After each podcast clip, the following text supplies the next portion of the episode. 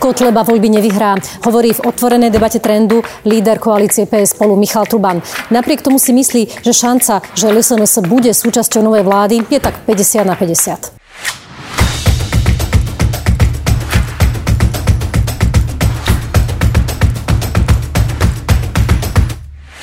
Dobrý deň, pán Truban, vítajte v trende. Dobrý deň. Prezidentka Zuzana Čaputová teraz aktuálne v televízii Markíza vyhlásila, že ak by bol Andrej Kiska obžalovaný, nevymenovala by ho za premiéra. Vy súhlasíte s takýmto zásadným postojom? Ja si myslím, že tu aj znova Zuzana Čaputová ukazuje takú tú nadstranickosť, alebo že sa naozaj nepozerá na žiadnu z tých strán, ale ja som hovoril už dávnejšie, že môže to byť nejaký problém, že sa treba o tom baviť, ak by Andrej Kiska bol obžalovaný. Uvidíme, v akom stave, stave to dopadne, takže čaká sa teraz, ako sa vyjadrí prokuratúra, ale podľa toho, čo Zuzana povedala, tak ja som v tomto súhlasím. Do akej miery je to pre vás zásadná vec? To, že by teda Andrej Kiska, ak by bol obžalovaný, alebo platilo by to aj v prípade, ak by bol obvinený? Aby som to ešte trocha skrátila. Ono je to akože ťažké, že podľa mňa, uh, ja nerad sa vyvyšujem nad niekoho alebo posudzujem niekoho, ale myslím si, že tá nová vláda bude musieť ukazovať nejaký trošku aj väčší štandard, nejakú dôveru v tom, takže ja si myslím, že treba sa o tom, o tom rozprávať a predebatovať. Ja už dlhodobejšie hovorím, že môže to byť nejakým e, spôsobom problém pre dôveryhodnosť tej vlády, ale zároveň si myslím, že uh, teda uvidí sa, ako sa rozhodne tá prokurátora. Naražam na to, že keď tu sedela Veronika Remišová, tak ona na tú otázku neodpovedala jednoznačne, že súhlasí s tým, že je to, je to problém, mm. takéto obvinenie Andreja Kisku, pretože tvrdila, že to obvinenie je politicky vykonštruované. Áno. To znamená, že ja sa vás teraz pýtam, do akej miery by to pre vás bola zásadná vec, ak by ste boli v tej situácii, že by ste mali skladať tú, tú vládu a Andrej Kiska by bol naďalej obvinený. Hej. My sme sa o tom uh, rozprávali. Ja som hovoril naozaj, že bude to, že je to ako keby že nejaký druh problému. Zároveň súhlasím s tým, že ten uh, proces vyzerá byť, vyzerá byť aj vykonštruovaný.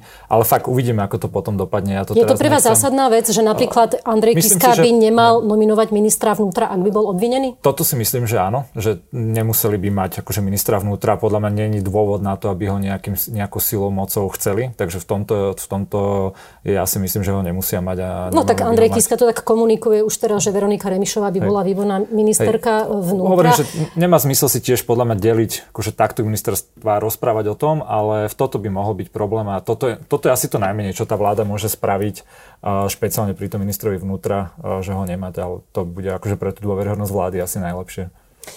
V posledných prieskumoch predvolebných preferencií vaša koalícia PS spolu stagnuje, respektíve až klesá. Kde vidíte príčiny? Tak ja to vnímam samozrejme ako aj spätnú väzbu občanov, čiže my skôr sa zaoberáme tým, čo s tým spraviť a preto sme sa vybrali aj do kampane a začíname kampaňovať.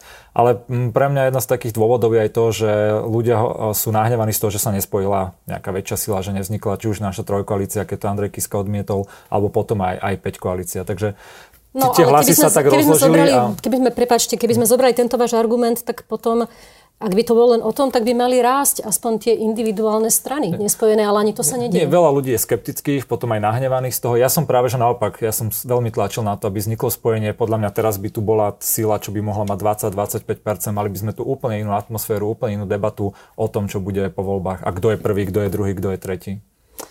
Mm, na Slovensku to funguje tak, že tú popularitu strany najčastejšie ťahá jej líder. Vy nepatríte v tých rebríčkoch eh, dôveryhodnosti a populárnosti lídrov medzi tie popredné miesta. Nerozmýšľali ste niekedy, že by ste sa vzdali líderstva? Myslím, že teraz tú kampaň ťaháme dobre. Samozrejme, ja veľakrát sa snažím aj voči sebe vyvodzať reflexiu a súhlasím s tým, že za všetko je v skutočnosti e, zodpovedný potom, potom aj líder.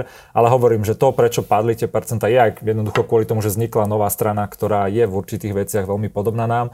A ja mám ešte veľa čo pred sebou uh, pracovať, na sebe pracovať, ale myslím si, že sa to neustále zlepšuje. Takže ste nikdy neuvažovali nad tým, že by ste sa Jasné, že človeka stále, neustále napadajú myšlienky, ale ja som zvyknutý od, od svojej strednej školy, ako som zakladal firmu, alebo aj z triatlonu, že sa netreba zdávať, keď človek prvýkrát sa tak zatrasie, zapochybuje, treba neustále napredovať a, a ísť. A to je aj moja jedna z takých silných vlastností, že ja som vždy šiel do súbojov, ktoré vyzerali márne, ktoré by veľa ľudí povedali, že sa nedokážu spraviť. Neviem, napríklad či už podpora Zuzany Čaputovej, keď veľmi veľa ľudí si myslelo, že neexistuje, že na Slovensku bude žena prezidentka a ona o takomto období pred voľbami bola, bola myslím, že nejaká 8 alebo 6 mala 8% a napriek tomu sme išli a tlačili sme, aby sa to stalo. A toto ano, isté chceme urobiť aj v parlamentných voľbách. Na čo sa spoliehate? Máte takú pred sebou nejakú víziu, že tam by mohol byť nejaký turning point? Že... Jednoznačne na čo sa spoliehame je na pracu. Naozaj, že na aktivitu v tých regiónoch. My sme si hneď od začiatku nového roka sadli a povedali, že tu spravíme kampaň, ako tu nebola.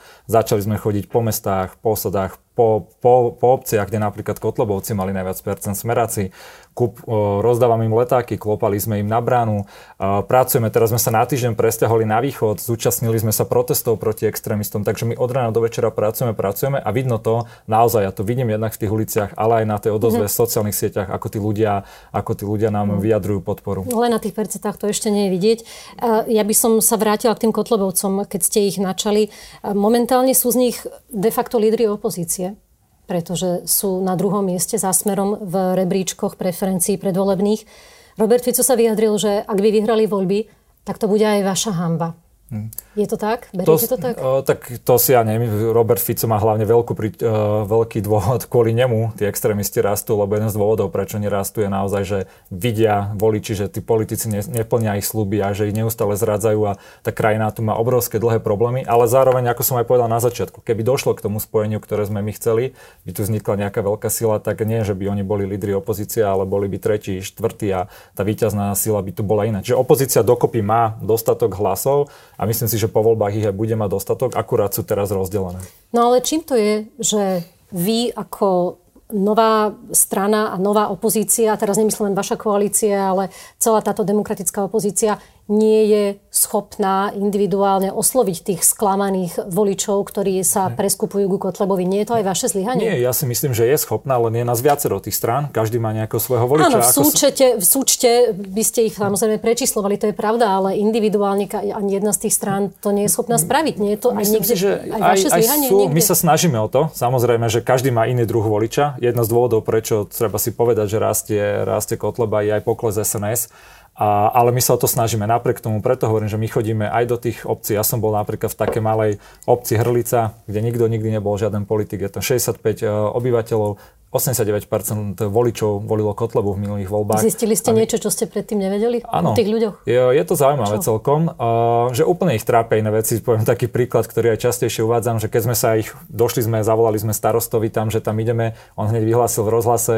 prišli sme k ním na obecný úrad, za, zakurili v krbe, dali nám uh, na privítanie niečo vypiť a, a keď sme sa s nimi bavili po hodine, sme im rozprávali, čo my chceme pre Slovensko spraviť, tak eh, keď nám poved, oni nám povedali taký nápad, že keď budeme vyraďovať limuzíny, aby sme im aspoň jednu dali, že aby mohli na tom drevo nosiť, lebo to je obec, kde, ktorá, kde poriadne autobusy nechodia, obchod tam nemajú, hej, musia chodiť na potraviny. Drevo takže, na vládnej limuzíne. No, oni nám v tým chceli ukázať, povedať, že oni ako malá obec nemajú peniaze financovanie na nič, mm. ani aby si dokázali proste pre obec zabezpečovať základné potreby. Takže a povedali to takýmto ako keby vtipným eh, spôsobom.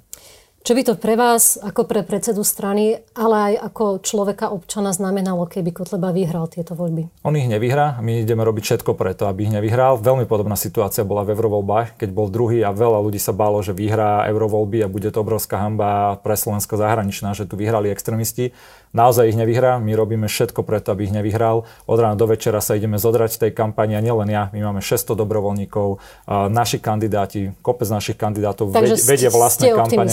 Ja som veľký optimista, ináč ako som povedal, by som tu nebol v politike, keby som nebol optimista. Keby som sa späť vrátila k tým predvolebným preferenciám, ja viem, že teraz skladať tie povolebné koalície je veľmi predčasné. Napriek tomuto voličov najviac zaujíma a aj na základe toho sa rozhodujú. Preto by ma zaujímalo, ako sa vám spáva s predstavou, že by ste museli urobiť koalíciu s Borisom Kolárom?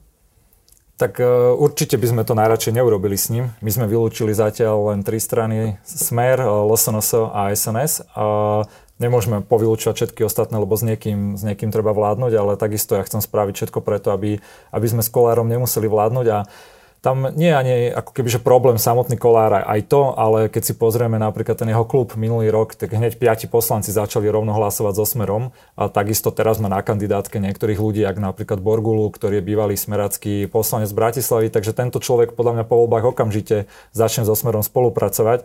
Takže preto uh, sa pozerám na to, aby sme urobili čo najväčšiu vládu, najlepší výsledok, aby sme s Kolárom nemuseli vládnuť, pretože možno sa s ním ani nebude dať vládnuť, keď mu tí ľudia rovno podchádzajú so Smerom. Mm-hmm. A sú tam ľudia, ktorí dlhé roky so Smerom spolupracovali. No, ja na jednej strane rozumiem tomu, že nemôžete dopredu vylúčiť všetkých, ale na druhej strane sa snažím pochopiť, aký je rozdiel napríklad medzi Borisom Kolárom a treba s Robertom Ficom, alebo Andrejom no. Dankom, alebo Petrom Pelegrinim. Lebo aby som to uviedla do kontextu, Boris Kolár v minulosti podnikal s mafiánom eh, Romanom Dejakom, mal blízko k Steinhüblovi. Podľa policajných záznamov z 90. rokov bol zaplatený do, alebo teda mal byť zaplatený do pašovania heroínu, počítačov. On to dnes popiera, je pravda, že nikdy nebol obvinený v tejto veci, ale toto hovoria tie policajné zložky. Aký je teda medzi, rozdiel medzi ním a treba s Robertom Ficom. Hovorím, že my sa snažíme urobiť všetko preto, aby sme no, s ním ale skúste mi odpovedať na otázku, že aký je medzi nimi rozdiel. Prečo sa dištancujete proti týmto Fico, Danko, Kotleba, ale Boris Kolár nie? Práve preto, že naozaj, že keď si niekto urobí tú matematiku, nemôžeme my povylúčovať všetkých. Niekde tá hranica je, ona je vždy veľmi jemná, veľmi, ten, uh, veľmi tenká a tu, túto naozaj, že my hovoríme aktívne, že nechceme ísť s ním, ale nemôžeme ho vylúčiť, pretože bude nejaký druh zodpovednosti potom treba urobiť a, a ja urobím všetko preto, aby k tomu, aby k tomu nedošlo. To je naozaj celé. A keď si pozrite napríklad posledný prieskum AKO, kde bol, kde bol so 74 poslancami už opozícia aj bez kolára, takže ja si myslím, že sa to dá urobiť. A práve na to sa ja sústredím, aby sme naozaj mm-hmm. dokázali vytvoriť niečo, niečo aj bez neho. Chápem. Už len aby sme to doťukli, keď sme hovorili o tom, že či by Andrej Kiska, súd obvinený, mal nominovať ministra vnútra Mohol by ho nominovať Boris Kolár, ako to prejavil ne. záujem? Znova, že nechcem nikoho kadrovať, ale v tomto prípade si myslím, že rozhodne nie a ja si aj myslím, že oni to aj nechcú, že to je taká ich hra, kde, kde sa tvária, že oni chcú ministerstvo vnútra, ale v skutočnosti ho ani nechcú. Čo si myslíte, že chcú v skutočnosti? Nejaké iné ministerstva alebo niečo. Že je to taká vyjednávacia taktika, ktorá je pred voľbami, ktorá mne sa nepáči dávať pred voľbami nejaké rôzne, rôzne iné ako keby podmienky a tak ešte ani nikto nevie, ako voľby skončili a už sa niekto chce ministerstvo vnútra a ako nejakú stratégiu kvôli iným ministerstvám alebo podobne. Mm-hmm. No, e, ďalším vašim potenciálnym e, koaličným partnerom by mohol byť Igor Matovič. A ten sa v rozhovore nedávnom pre denník sme vyjadril, že Ivan Štefunko kradol citujem, a povedal, že ak by mal ísť do novej vlády, tak by tam išiel robiť policajta, aby ste nekradli ďalej. Dá sa e, s takýmto človekom robiť e, koaličná spolupráca?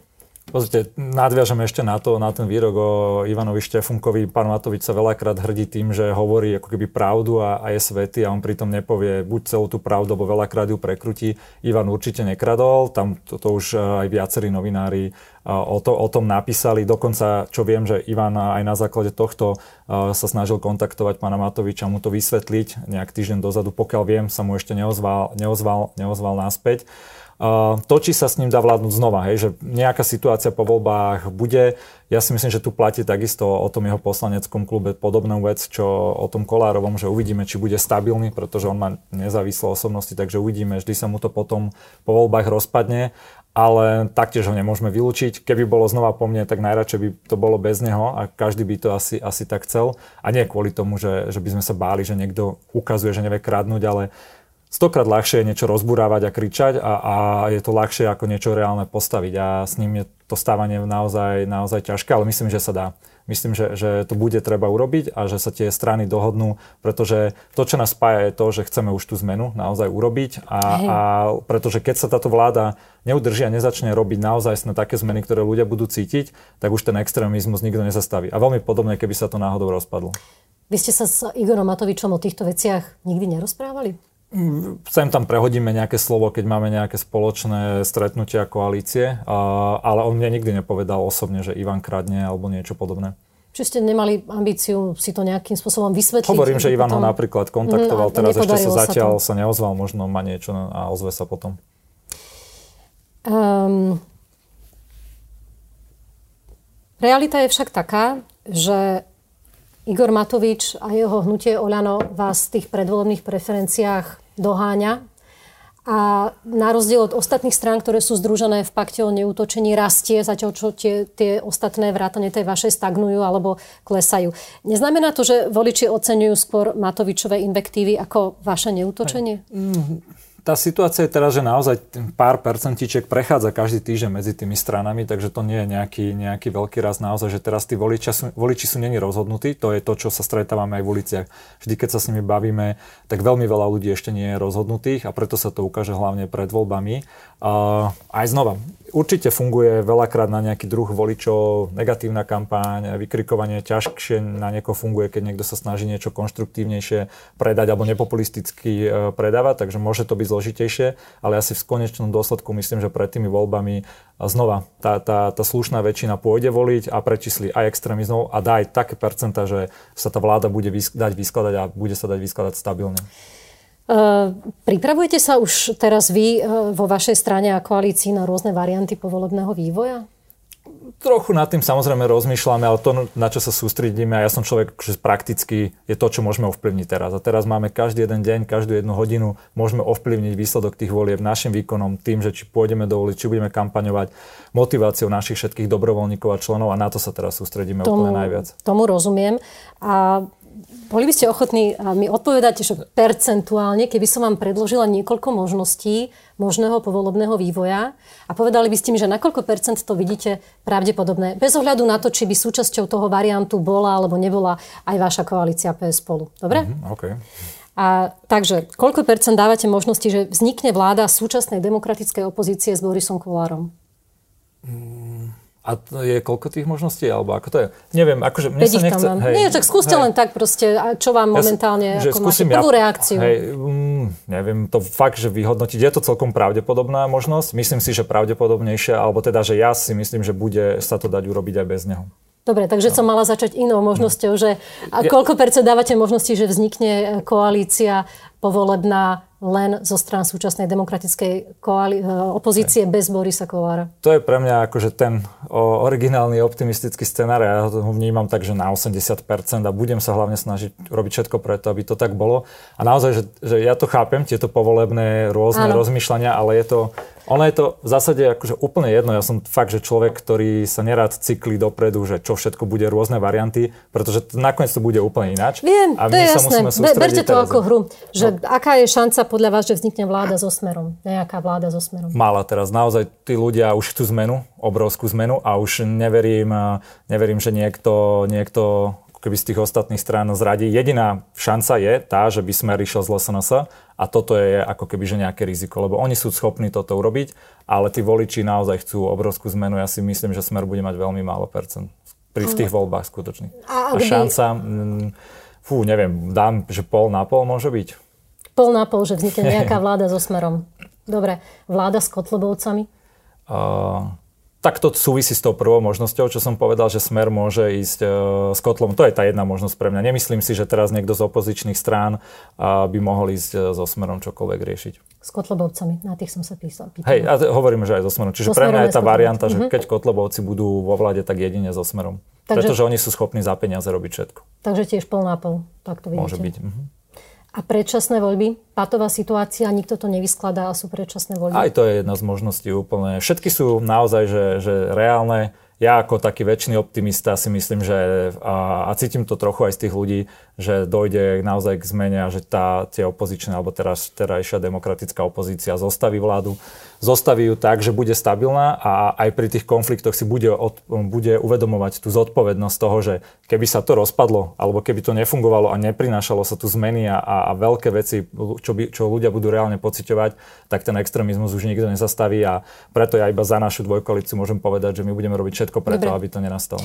Tak, e, aby sme boli aj konštruktívni, skúste mi povedať jednu konkrétnu legislatívnu zmenu, mm. ktorú, ak by ste mali, mali možnosť byť v budúcej vládnej koalícii a zostavovali by ste e, programové vyhlásenie vlády, tak by ste tam ako mhm. prioritu presadzovali a trvali by ste osobne na tom, aby sa ako prvá vec schválila. Mm. Určite je to teraz a súvisí to aj so spravodlivosťou verejná voľba generálneho prokurátora aj vypočutia generálneho prokurátora. To je taká konkrétna vec, keď môžem povedať druhú. My máme napríklad Lex Hášťák už pripravený, napísaný ten zákon, takže to by bola rovno ďalšia vec, ktorú by sme veľmi chceli tlačiť. A tá najdôležitejšia teraz pre, pre krajinu je voľba nového generálneho prokurátora. Takže tam by ste chceli aj zmeniť pravidlá, pretlačiť, Vo, zmeniť pravidlá tak, voľby. Jednak, aby mohli nominovať viacerí, napríklad aj prezidentská kancelária, aby mohli no, nominovať nejaké stavovské organizácie, aby potom boli vypočutia eh, tých kandidátov a hlavne verejná voľba potom v parlamente.